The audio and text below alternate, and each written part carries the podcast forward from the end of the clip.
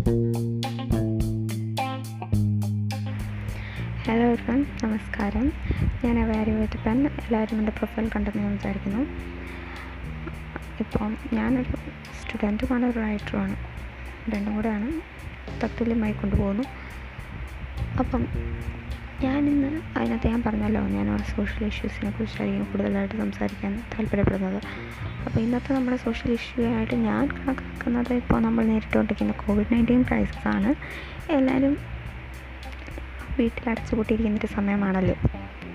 ഇതിന്റെ ഫസ്റ്റ് എപ്പിസോഡും കൂടെ ആയതുകൊണ്ട് അതിനെക്കുറിച്ച് തന്നെ സംസാരിക്കാമെന്നാണ് ഞാൻ വിചാരിക്കുന്നത്. പക്ഷേ അതിന്റെ കൂടെ അതിനെക്കാട്ടും ഇമ്പോർട്ടന്റ് ആയിട്ട് ഇതിന്റെ ഇടയിൽ നടക്കുന്ന വേറൊരു കാര്യം നിങ്ങളുടെയൊക്കെ മുമ്പിൽ ശ്രദ്ധയിലേക്ക് കൊണ്ടുവരുന്ന ഒരു ജോലിയും കൂടെ എനിക്ക് കിട്ടിയിരിക്കുകയാണ്.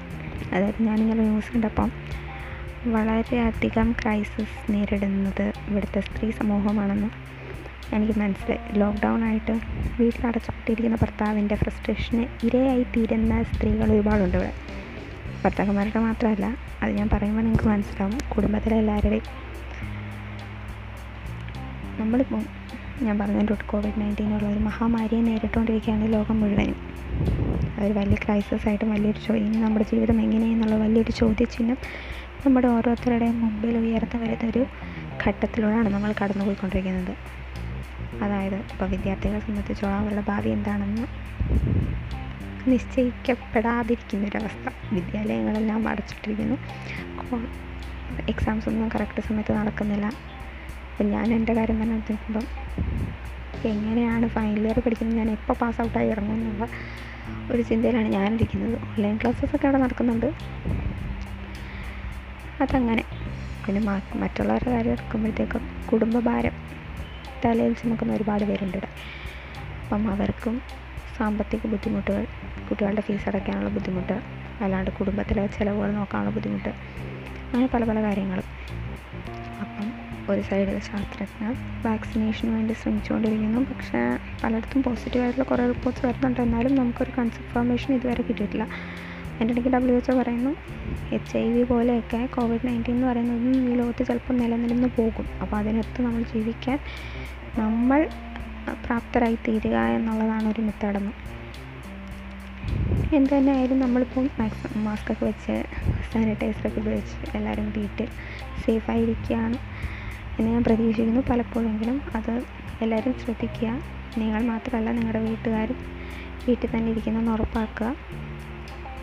Stay home stay safe as a government says ഇപ്പം അതൊന്നുമല്ല ഞാൻ പറയാൻ ഉദ്ദേശിക്കുന്ന വിഷയം. ഇന്ന് ലോക്ക്ഡൗൺ തുടങ്ങിയ ദിവസം തൊട്ടിട്ട് ഇന്ന് ഈ നിമിഷം വരെ റിപ്പോർട്ട് ചെയ്യപ്പെടുന്ന ഗാർഹിക പീഡനങ്ങളുടെ എണ്ണം. കൂടിക്കൊണ്ടേയിരിക്കുന്നു. എൻ സി ഡബ്ല്യു അതായത് നാഷണൽ കമ്മീഷൻ ഫോർ വിമന്റെ റിപ്പോർട്ട് അനുസരിച്ച് ലോക്ക്ഡൗണിന് മുമ്പ് ഉണ്ടായിരുന്ന കാർ പീഡന കേസുകളിൽ എത്രയോ ഇരട്ടിയാണ് ഇപ്പോൾ ലോക്ക്ഡൗൺ തുടങ്ങിയ ശേഷം ഇതുവരെയും റിപ്പോർട്ട് ചെയ്തുകൊണ്ടിരിക്കുന്നു. അതും ഓരോ ദിവസവും. ഇതും നമ്മുടെ ഒരു സോഷ്യൽ ഇഷ്യൂ ആയിട്ടാണ് ഞാൻ കണക്കാക്കുന്നത്. നിങ്ങൾ പലരും വിചാരിക്കും ഓ അവളൊരു പെണ്ണാണ്. അതുകൊണ്ടാണ് ഈ കാര്യമൊക്കെ പറയുന്നതെന്ന്. വിചാരിക്കലൊരു ഫെമിനിസ്റ്റ് എന്റെ ഒരു ചിന്താഗതി വെച്ചിട്ട് എല്ലാവർക്കും ഈക്വൽ ഭാര്യ ഭർത്താവിനെ അനുസരിക്കണം ഓഫ് കോഴ്സ് അതാണ് ഭാരതീയ സംസ്കാരം എന്ന് ഞാൻ വിശ്വസിക്കുന്നു. പുരുഷൻ പുരുഷന്റെതായിട്ടുള്ള രീതിയിലും സ്ത്രീ സ്ത്രീയുടേതായിട്ടുള്ള ജോലികളും ചെയ്തു പോകണം രണ്ടുപേരും ഒരേപോലെ പക്ഷേ ഇക്വാലിറ്റി അത് രണ്ടുപേർക്കും ഉണ്ട് സ്ത്രീ സ്വാതന്ത്ര്യം പുരുഷ സ്വാതന്ത്ര്യം പോലെ തന്നെ ഇമ്പോർട്ടന്റ് ആയിട്ടുള്ള ഒരു കാര്യമാണ്. രണ്ടുപേർക്കും ഈക്വൽ റൈറ്റ്സ് ആണ് നമ്മുടെ ഇന്ത്യൻ കോൺസ്റ്റിറ്റ്യൂഷൻ നൽകുന്നത്. പ്രത്യേകിച്ച് സ്ത്രീക്ക് വേറെ റൈറ്റ്സ് ആണ് അല്ലെങ്കിൽ പുരുഷന് വേറെ സ്ട്രൈറ്റ്സ് ആണ്. സ്ത്രീകൾ അങ്ങനെ മൈനോറിറ്റി പുരുഷന്മാർ മെജോറിറ്റി അല്ലെങ്കിൽ അവർക്ക് പ്രയോറിറ്റി കൊടുക്കുന്നൊന്നും തന്നെയില്ല.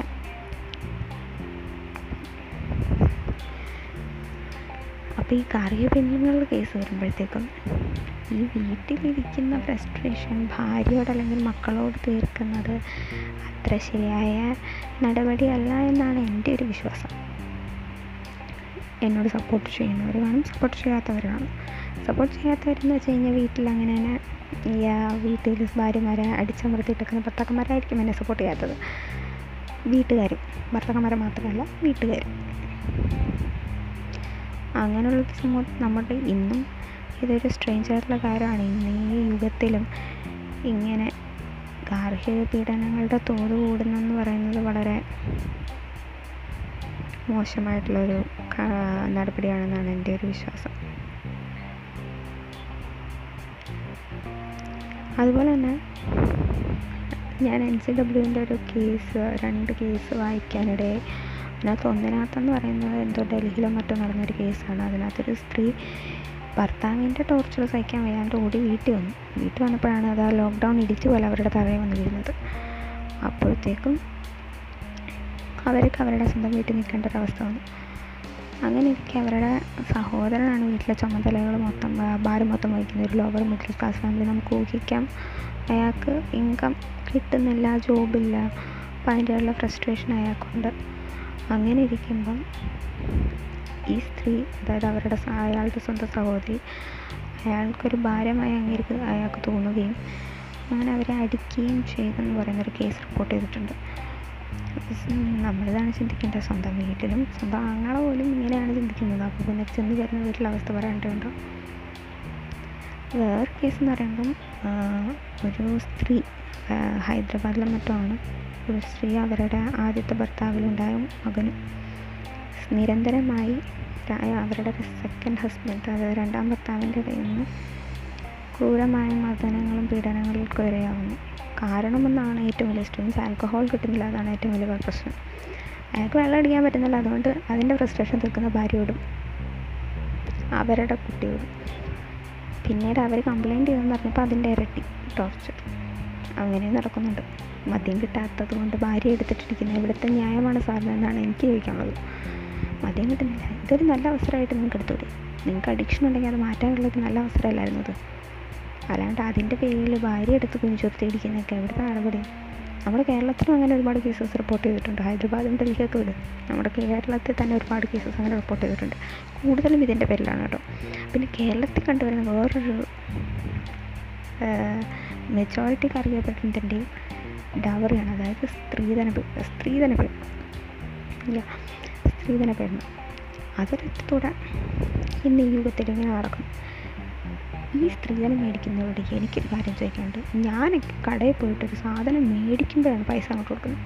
അതുപോലെ നിങ്ങളെയൊക്കെ ഭർത്താക്കന്മാരായിട്ട് നിങ്ങൾ സ്ത്രീകൾ മേടിക്കുമോ നിങ്ങളിങ്ങോട്ട് വന്നിട്ട് അഞ്ച് ലക്ഷം രൂപ അറുപത് ലക്ഷം രൂപ ഇങ്ങോട്ട് തരണം എന്നൊക്കെ പറയുമ്പം അത്രയേ ഉള്ളൂ നിങ്ങളുടെ വില. നിങ്ങൾ ഇട്ടക്കുന്ന വിലയാണോ ഇത് ഒരു മനുഷ്യ ജീവന് നിങ്ങളിട്ടേക്കുന്ന വിലയാണോ?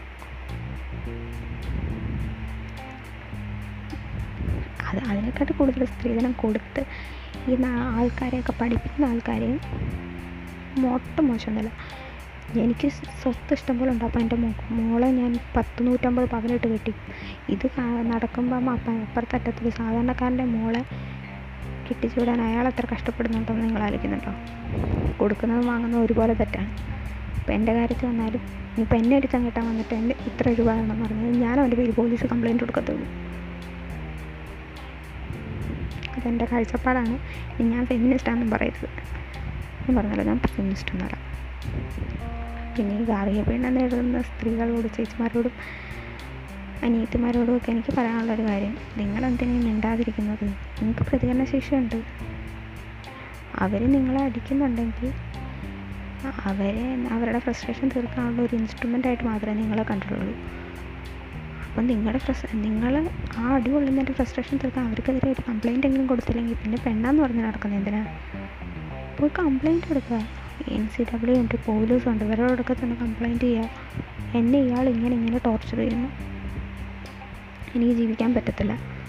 എന്നെ എനിക്ക് എന്നെ കൊല്ലുമെന്ന് വരെയാണ് പറയുന്നത്. കംപ്ലയിന്റ് കൊടുക്കുക നിങ്ങളെന്തിനാ അതിന്റെ ഭർത്താവാണോ അതായത് ആരാണെന്നൊക്കെ ചിന്തിക്കുന്നത്? അവർ നിങ്ങളെ നിങ്ങൾ അവരുടെ ഭാര്യയാണെന്നോ മക്കളാണെന്നോ ഒന്നും ചിന്തിക്കാത്തതുകൊണ്ടായിരിക്കും അവരങ്ങനെ ടോർച്ചർ ചെയ്യുന്നത്. അല്ലാണ്ട് അങ്ങനെ ചിന്തിക്കുന്നവരൊക്കെ ആർക്കും ഇങ്ങനെയൊന്നും ചെയ്യാൻ പറ്റില്ല. പോയി കംപ്ലൈന്റ് കൊടുക്കണം. പഠിക്കട്ടെ. അവർ നിങ്ങളുടെ ഫ്രസ്ട്രേഷൻ നിങ്ങൾക്ക് ഇങ്ങനെയല്ല തീർക്കാൻ പറ്റുന്നത്? നിങ്ങൾ അവരെ കൈവെക്കുന്നൊന്നുമില്ലല്ലോ നിങ്ങൾക്ക് നിയമം അനുശാസിക്കുന്ന ഒരു പ്രൊട്ടക്ഷൻ അതാണ് ഇതുപോലുള്ള കമ്മീഷൻസും പോലീസൊക്കെ അതിനെ പ്രയോജനപ്പെടുത്തണം. അവർ തെറ്റ് ചെയ്ത് ശിക്ഷിക്കപ്പെടണം. അതെങ്ങനെയാണെങ്കിലും എന്തിനാണെങ്കിലും. പിന്നെ ഇതൊക്കെ ഞാൻ പറയുന്നത് ജെന്യൂൻ കേസിന്റെ കേസിലാണ് കേട്ടോ. അല്ലാണ്ട് ഈ ഭർത്താവിനിട്ടൊരു പണി കൊടുക്കണം അല്ലെങ്കിൽ ആ ഇങ്ങേരിക്കിട്ടൊരു പണി കൊടുക്കണം താങ്ങണം എന്ന് പറയുന്ന ചേച്ചിമാർ ഡേ ഏതൊന്നും കേട്ടിട്ട് എന്താ ആ പാവങ്ങൾക്കിട്ട് പണി കൊടുക്കാൻ വേണ്ടി ചെന്ന് കംപ്ലൈന്റ് ഒന്നും ചെയ്ത് കളയരുത്. കംപ്ലൈന്റ് ചെയ്തിട്ട് അത് തെറ്റാന്ന് വല്ല അറിഞ്ഞിട്ട് സ്വന്തമായിട്ട് പണി മേടിച്ചു കൊടുക്കുന്നതിന്റെ നമ്മൾ ചിന്തിക്കേണ്ട കാര്യമാണ്. ഈ സൊസൈറ്റിയിൽ ഇത്ര സമ്പൂർണ സാക്ഷരത നേടിയിട്ടിരിക്കുന്ന കേരളത്തിലും ഇങ്ങനെ ഗാർഹിക പീഡനം എന്നൊക്കെ പറയുന്നത് വളരെ മോശമായിട്ടുള്ളൊരു അവസ്ഥയാണ്. ഇപ്പം നമ്മുടെ വീട്ടിലോ അല്ലെങ്കിൽ മറ്റുള്ളിടത്തോ അല്ലെങ്കിൽ നമുക്ക് അറിയാവുന്ന എവിടെയെങ്കിലും ഇങ്ങനെ പീഡനങ്ങളൊക്കെ നടക്കുന്നുണ്ടെങ്കിൽ നമ്മുടെയും കൂടി ഉത്തരവാദിത്തമാണ് അത് എന്നിട്ട് കംപ്ലൈന്റ് ചെയ്തിട്ട് അവരെ രക്ഷപ്പെടുത്തുക എന്നുള്ളത് ഒരു സഹജീവിയോട് കാണിക്കുന്ന സ്നേഹമായിട്ട് കരുതിയാൽ മതി. അല്ലാണ്ട് നിങ്ങൾ സൂപ്പർ ഹീറോ എന്നൊന്നുമല്ല ഞാൻ പറയുന്നത്. ചിലപ്പോൾ അപ്പം നിങ്ങൾ അവരൊന്ന് രക്ഷപ്പെട്ട് കഴിഞ്ഞാൽ അവർ ദൈവമേ എന്നെ രക്ഷിച്ച ആൾക്ക് നല്ലത് വരണമെന്നൊക്കെ പറഞ്ഞ് നമുക്ക് ആ പുണ്യം കിട്ടത്തുള്ളൂ. ഒന്നിനു വേണ്ടി ആഗ്രഹിച്ചിട്ടല്ല ഒരു സഹജീവിയോട് കാണിക്കേണ്ട ഒരു സാമാന്യ മനുഷ്യത്വത്തിന്റെ പേരിലെങ്കിലും നിങ്ങൾ അങ്ങനെ ചെയ്യണം. ഒരാളെ രക്ഷിച്ചെന്ന് പറഞ്ഞിട്ട് നിങ്ങൾക്ക് ദോഷമൊന്നും ഉണ്ടാവില്ല. എന്ന് നല്ലതേ ഉണ്ടാവത്തുള്ളൂ. നിങ്ങൾ ആ ചെയ്യുന്ന രക്ഷ പിന്നെ നിങ്ങൾക്ക് നിങ്ങൾക്ക് എപ്പോഴെങ്കിലും ഒരു രക്ഷയായിട്ട് വരും. നിങ്ങളുടെ ആരുടെയെങ്കിലും വീടിനടുത്തോ അല്ലെങ്കിൽ നിങ്ങളുടെ സ്വന്തം വീട്ടിലോ നിങ്ങളിങ്ങനെ കാണാൻ ഇടയാവുകയാണെങ്കിൽ ദയവ് ചെയ്ത് ഇപ്പം എൻ സി ഡബ്ല്യു ഒക്കെ വാട്സപ്പ് നമ്പർ വരെ ലോഞ്ച് ചെയ്തിട്ടുണ്ട്. ആ വാട്സപ്പ് നമ്പറിലോട്ട് ഒരു മെസ്സേജ് അയച്ചാലും മതി അവർ റെസ്പോണ്ട് ചെയ്യും. അങ്ങനെ നിങ്ങളുടെ സഹജീവികളെ രക്ഷിക്കുക. അവരെ നിങ്ങളുടെ സ്വന്തം പെൺകന്മാരായിട്ട് കണ്ടാൽ മതി. ഇനി എനിക്കിത് ഇങ്ങനത്തെ മെന്റാലിറ്റി ഒക്കെ കുറയ്ക്കണ്ടേ? പിന്നെന്തിനാണ് നമ്മൾ സമ്പൂർണ സാക്ഷരത നേടിയ ജനതയെന്ന് അഹങ്കരിക്കുന്നത്?